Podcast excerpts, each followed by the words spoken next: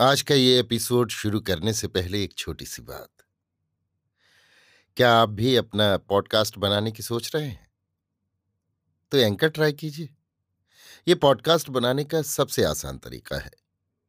Number एक, ये free है। नंबर दो, इसमें कई सारे ऐसे टूल्स हैं जो आपको अपने फ़ोन और कंप्यूटर पर रिकॉर्ड और एडिट करने की फैसिलिटी देते हैं। नंबर तीन आप अपने पॉडकास्ट को डिस्ट्रीब्यूट भी कर सकते हैं, जिससे इसे स्पॉटिफाई और दूसरे प्लेटफॉर्म पर सुना जा सके। तो डाउनलोड कीजिए फ्री एंकर ऐप या विज़िट कीजिए एंकर डॉट एफ़ पर अपना पॉडकास्ट स्टार्ट करने के लिए। ये तो थी एक छोटी सी जानकारी, और अब शुरू करते हैं एपिसोड का सिलसिला। तो आज के एपिसोड में। लीजिए सुनिए। ओ हेनरी की लिखी कहानी।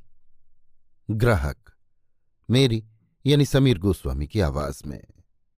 इस कहानी का एक और नाम दे सकते हैं, कैक्टस सिटी का खरीददार। ये तो यों कहिए कि टेक्सास प्रदेश में कैक्टस शहर के आसपास स्वास्थ्यप्रद वातावरण होने के कारण सर्दी जुकाम नहीं होता, वरना नवारो एंड प्लेट के वस्तु भंडार के सामने खांसना या छींकना कोई मामूली बात नहीं है। कैक्टस शहर के बीस हज़ार लोग अपनी मनपसंद चीज़ों को खरीदने के लिए अपने चांदी के सिक्के खुले हाथों बिखेरते हैं। इस कीमती धातु का अधिकांश भाग नवारो एंड प्लेट की तिजोरी में जाता है। उनकी विशाल अट्टैलिका का क्षेत्रफल इतना है कि उसमें कई दर्जन भीड़ें चर सकती हैं। आप वहाँ से सांप की केंचली सी नेकटाई, मोटरें और नवीनतम फ़ैशन के अस्सी डॉलर वाले औरतों के कोट बीस अलग अलग रंगों में खरीद सकते हैं।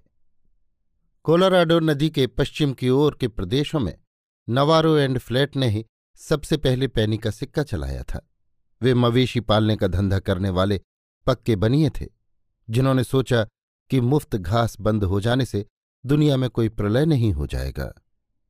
हर साल वसंत में बड़े सेठ नवारो, जो पचपन वर्ष के योग्य और चतुर व्यक्ति थे, सामान खरीदने के लिए न्यूयॉर्क जाया करते थे।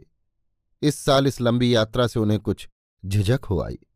निश्चय ही वे अब बूढ़े हो रहे थे और दिन में आराम करने का समय होने तक वे बीस बार घड़ी देख लेते थे। उन्होंने अपने छोटे साझीदार से कहा, जॉन, इस साल सामान खरीदने के लिए तुम क्यों नहीं चले जाते? प्लेट का मुँह उतर गया। उसने कहा, सुनते हैं कि न्यूयॉर्क बड़ा नीरस शहर है, लेकिन मैं चला जाऊँगा। रास्ते में सैन एंटोन में भी कुछ दिन घूम फिर लूँगा। दो हफ़्ते बाद टेक्सास फ़ैशन का सूट पहने, काला लंबा कोट, चौड़े छज्जे का सफ़ेद टोप, तीन चार इंच ऊँचा कॉलर, काली टाई, एक आदमी ब्रॉडवे में जिजबाम एंड सन्स नाम की थोक कपड़ों की दुकान में घुसा। बूढ़े जिजबाम की आँख बगुले सी, याददाश्त हाथी सी और दिमाग सुथार के तीन तहों में मुड़ने वाले गज के समान था। वे दुकान के दरवाजे पर ध्रुवीय सफ़ेद भालू की तरह दौड़ते आए और प्लेट से हाथ मिलाया। उन्होंने पूछा, क्यों? टेक्सास में नवारो सेठ कैसे है? इस साल उनको ये लंबी यात्रा सहन नहीं हुई। क्यों? खैर, उनकी जगह हम मिस्टर प्लेट का स्वागत करते हैं। प्लेट बोला, खूब। अगर आप ये बता दें कि आपने ये सब कैसे जान लिया तो मैं अपने गाँव के बिना जुती चालीस एकड़ ज़मीन आप पर वार दूँ। जिजबाम ने दांत निपोड़ते हुए कहा, मैं जानता हूँ, ठीक उसी तरह जैसे मैं जान सकता हूँ कि अल्पासों में इस साल साढ़े अट्ठाईस इंच वर्षा हुई है, जो हर साल से पंद्रह इंच ज़्यादा है और इसलिए इस साल बसंत में नवारो एंड प्लेट कंपनी वाले दस हज़ार डॉलर की जगह पंद्रह हज़ार डॉलर के सूट खरीदेंगे। लेकिन छोड़ो, ये बातें कल होंगी। मेरे दफ्तर में चलकर एक बढ़िया सिगार पी लो, जिससे तुम्हारे मुँह की बदबू दूर हो। रास्ते में तो तुम्हें तस्कर व्यापार के घटिया सिगार ही मिले होंगे। संध्या हो चुकी थी और दिन का कामकाज समाप्त हो गया था। प्लेट को सिगार पीता छोड़कर जिजबाम अपने लड़के के पास आया, जो जाने की तैयारी में शीशे के सामने खड़ा अपनी हीरे की टाइपिन ठीक कर रहा था। जिजबाम बोला, देखो बेटा, आज शाम को तुम मिस्टर प्लेट को घुमाने ले जाना। वो दस साल पुराना ग्राहक है। जब मिस्टर नवारो माल खरीदने आते थे तो हम दोनों बैठकर शतरंज खेला करते थे। इसमें कोई बुराई तो नहीं, पर प्लेट जवान आदमी है और न्यूयॉर्क पहली बार आया है। उसे खुश करना बहुत आसान काम होगा। अपनी पिन की घुंडी को दबाकर बंद करते हुए लड़का बोला, बहुत अच्छा मैं उन्हें ले जाऊँगा। पहले तो मैंने फ्लेटरॉन होते हुए होटल स्टोर ले जाऊँगा, फिर ग्रामोफोन पर कुछ मनोरंजक गीत सुनते सुनते साढ़े दस बज जाएँगे। तब तक उनका सोने का समय हो जाएगा। साढ़े ग्यारह बजे मुझे एक दावत में जाना है। तब तक वे निद्रा देवी की शरण हो चुके होंगे। दूसरे दिन सुबह दस बजे प्लेट धंधे के लिए तैयार होकर स्टोर पहुँचा। उसके कोट के कालर पर फूलों का गुच्छा लग रहा था। जिजबाम ने खुद उसकी आवभगत की। नवारो एंड प्लेट उसके आदरणीय ग्राहक थे, जो हमेशा रोकड़ दाम चुकाते थे। मैनहटन वासियों की बनावटी मुस्कुराहट चेहरे पर लाकर जिजबाम ने पूछा, कहिए हमारा शहर पसंद आया? टेक्सास का वो निवासी बोला, रहने के काबिल जगह नहीं है। कल रात आपके लड़के ने मुझे काफ़ी घुमाया। यहाँ का पानी तो अच्छा है, पर रोशनी हमारे कैक्टस में बेहतर होती है। नहीं, मिस्टर प्लेट, यहाँ भी ब्रॉडवे पर तो बहुत रोशनी होती है। प्लेट बोला, अंधेरा भी उतना ही गहरा होता है। घोड़े आपके यहाँ लाजवाब होते हैं। शहर में आने के बाद अड़ियल टट्टू तो एक भी नहीं देखा। सूट के नमूने दिखाने के लिए जिजबाम उसे ऊपर ले गए।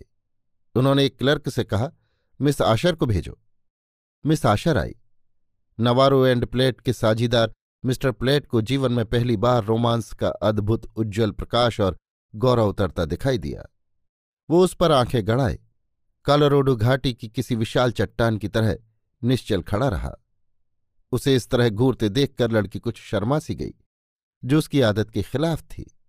जिजबाम एंड सन्स की दुकान की मिस आशर सर्वश्रेष्ठ मॉडल थी। वो मझले कद की गोरी लड़की थी और उसके शरीर का नाप सौंदर्य के आदर्श अड़तीस, पच्चीस, बयालीस से भी कुछ बेहतर ही था। उसे जिजवाम की दुकान में काम करते हुए दो साल हो चुके थे और वो अपने काम में पटु थी। उसकी आँखें चमकीली पर शांत थीं। यदि उसकी आँखें किसी नागिन की आँखों से भी मिलती तो हमें विश्वास है कि नागिन की विशैली नज़रों को भी झुकना पड़ता। वैसे वो ग्राहकों की नज खूब पहचानती थी। जिजबाम बोला, देखिए मिस्टर प्लेट, ये हल्के रंगों के कुछ नई फ़ैशन के गाउन हैं। आपके यहाँ की आबो हवा में ये बहुत चलेंगे। मिस आशर, जरा पहनकर दिखाइए। जिजबाम का वो तुरप का इक्का बिजली की गति से कपड़े बदलने के लिए कमरे से बाहर भीतर जाने आने लगा। हर बार वो नई किस्म का गाउन पहनकर आती, जिससे प्लेट की आँखें चकाचौंध हो जाती। अभिभूत हुआ वो ग्राहक निस्तब्ध और निर्वाक मुँह बाए खड़ा रहा। पूरे आत्मविश्वास से मिस आयशर अपनी कला का प्रदर्शन कर रही थी और जिजबाम अपनी चिकनी चुपड़ी बातों से उसे फुसला रहा था। मिस आशर के चेहरे पर एक हल्की सी व्यावसायिक मुस्कुराहट छाई हुई थी, जो उसकी थकान और तिरस्कार को ढकती हुई सी मालूम दे रही थी। ये तमाशा खत्म होते ही प्लेट कुछ पशोपेश में पड़ गया। जिजबाम को आशंका हुई कि चिड़िया हाथ से निकल न जाए। परंतु प्लेट के दिमाग में कैक्टस शहर की सभ्रांत बस्तियाँ घूम रही थीं, जहाँ वो अपनी भावी पत्नी के लिए बंगला बनवाना चाहता था, जो इस समय कपड़े बदलने के कमरे में फिरोजी रंग का गाउन उतारकर अपने कपड़े पहन रही थी। जिजबाम बोला, मिस्टर प्लेट, जल्दबाजी की कोई आवश्यकता नहीं। तुम आज का दिन विचार कर लो। मुझे विश्वास है कि और कहीं भी तुम्हें ऐसा माल इन दामों नहीं मिलेगा। न्यूयॉर्क में शायद तुम्हारी तबीयत नहीं लगी। और ठीक भी है, जवान आदमी हो, अकेले उब गए होगे। आज शाम को किसी सुंदर लड़की के साथ भोजन करने जाना पसंद करोगे? अपने ही स्टोर की मिस आशर बहुत अच्छी लड़की है। वो तुम्हारा दिल बहला देगी। प्लेट सकपकाते हुए बोला, परंतु वो तो मुझे जानती भी नहीं। वो मेरे बारे में कुछ भी नहीं जानती। क्या वो चलना पसंद करेगी? मेरी तो उससे जान पहचान भी नहीं हुई है। भौहें चढ़ाकर जिजवाम बोला पसंद करेगी? हम्म, क्यों नहीं? जान पहचान मैं अभी कराए देता हूँ वो ज़रूर जाएगी। उसने मिस आशर को पुकार कर बुलाया। सफ़ेद ब्लाउज और काला स्कर्ट पहने वो अंदर आई। उसके चेहरे पर तिरस्कार युक्त शांति छाई हुई थी। आज शाम को मिस्टर प्लेट तुम्हारे साथ भोजन करना पसंद करेंगे। इतना कहते हुए जिजबाम बाहर चला गया। छत की ओर शून्य दृष्टि से ताकती हुई मिस आशर बोली, ज़रूर मुझे बहुत खुशी होगी। मेरा पता है, नंबर आठ सौ ग्यारह, बीसवीं सड़क। कितने बजे? यही करीब सात बजे। बहुत अच्छा पर कृपया समय से पहले मत आइएगा, क्योंकि मैं एक मास्टरनी के साथ रहती हूँ, जो कमरे में किसी पुरुष का आना पसंद नहीं करती। बैठक का कमरा हमारे यहाँ है नहीं और आपको व्यर्थ ही बरामदे में खड़ा रहना पड़ेगा। सात बजे मैं तैयार रहूँगी।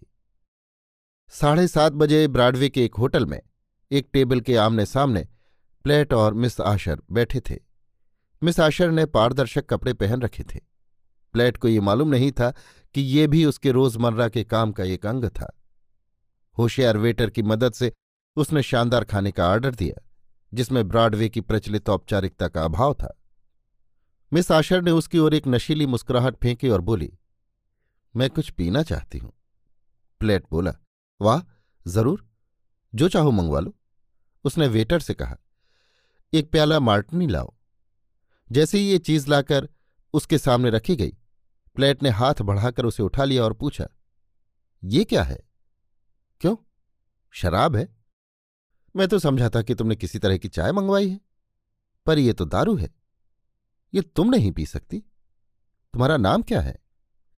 सुनने वाले को सर्द कर देने वाली आवाज़ में मिशाशर ने कहा, मेरे घनिष्ठ मित्र मुझे हेलन के नाम से पुकारते हैं।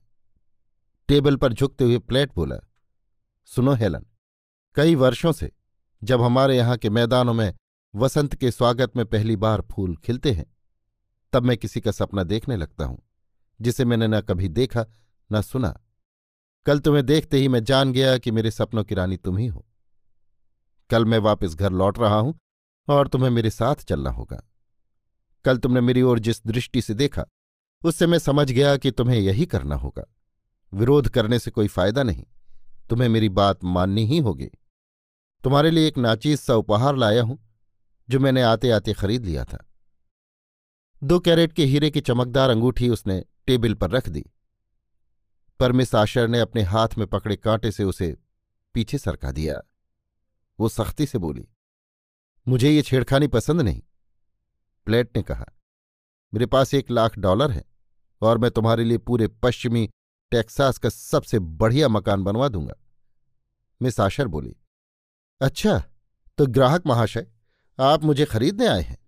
लाख तो क्या आपके पास दस करोड़ डॉलर भी हों तो ये संभव नहीं। आप इस तरह पेश आओगे, ऐसा तो मैंने नहीं सोचा था। श्रीमान टेक्सास निवासी, मेरा ख्याल है कि अब अगर थोड़ी सी शराब मंगवा लें तो खाने में मज़ा आ जाए। नहीं नहीं, मैं तुम्हें शराब नहीं पीने दूँगा। ये बहुत बुरी बात है। कल सुबह मैं तुम्हें लेने आऊँगा। जाने से पहले हमें एक मोटर खरीदनी है।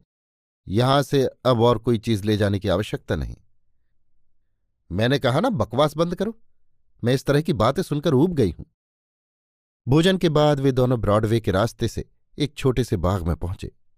पेड़ों के एक झुरमुट के नीचे मुड़कर देखते ही प्लेट ने देखा कि मिस आशर की आँखें डबडबा आईं वो बोला, क्यों? क्या बात है? छोड़िए, कोई खास बात नहीं।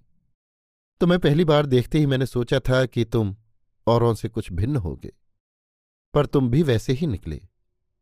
और अब तुम मुझे सीधी तरह घर पहुंचाते हुए या मैं पुलिस को बुलाऊं? प्लेट ने उसे डेरे तक पहुँचा दिया। बरामदे में वे एक मिनट के लिए रुके। उसने प्लेट की ओर ऐसी नफरत भरी दृष्टि से देखा कि उसका मज़बूत हृदय भी काँप उठा। ज्यों ही उसने उसकी कमर में हाथ डाला, मिस आशर ने एक सनसनाता तमाचा उसके चेहरे पर जड़ दिया। वो घबराकर पीछे हटा। इतने में फर्श पर अंगूठी गिरने की आवाज़ आई। प्लेट ने अंधेरे में टटोल कर अंगूठी उठा ली। वो बोली, अब ये कूड़ा करकट उठाओ और चलते बनो। उस सोने के छल्ले को सहलाता हुआ वो टेक्सास निवासी बोला, देखो, तुम गलत समझ रही हो। ये तो हमारी शादी की अंगूठी है। उस झुटपुटे में मिस आशर की आँखों में एक जोत चमक उठी। क्या मतलब? प्लेट बोला, नमस्कार। कल सुबह स्टोर में मुलाकात होगी। मिस आशर भागकर अपने कमरे में पहुँची। सोती हुई मास्टरनी को झचकोर कर उसने बैठा दिया। मास्टरनी चिल्लाई, आग आग! मिस आशर बोली आग वाग कुछ नहीं लगी। मैं एक बात पूछना चाहती थी। देखो एम्मा, तुमने भूगोल पढ़ी है। तुम जानती होगी, ये केक केक केर कैरकास नामक शहर कहाँ है? मास्टर ने बोली, इतनी सी बात के लिए मुझे नींद से जगाने की तुम्हें हिम्मत कैसे हो गई? कैरकास शहर वेनेजुएला में है। कैसा है ये शहर? क्या खाक कैसा है? अधिकतर भूचाल और हपशी और लंगूर और मलेरिया और ज्वालामुखी। मिस आशर आनंद से बोली, कोई परवाह नहीं, मैं कल वहीं जा रही हूँ। अभी आप सुन रहे थे ओ. हेनरी की लिखी कहानी, ग्राहक, मेरी यानी समीर गोस्वामी की आवाज़ में। इस कहानी का एक और नाम था, कैक्टस शहर का खरीदार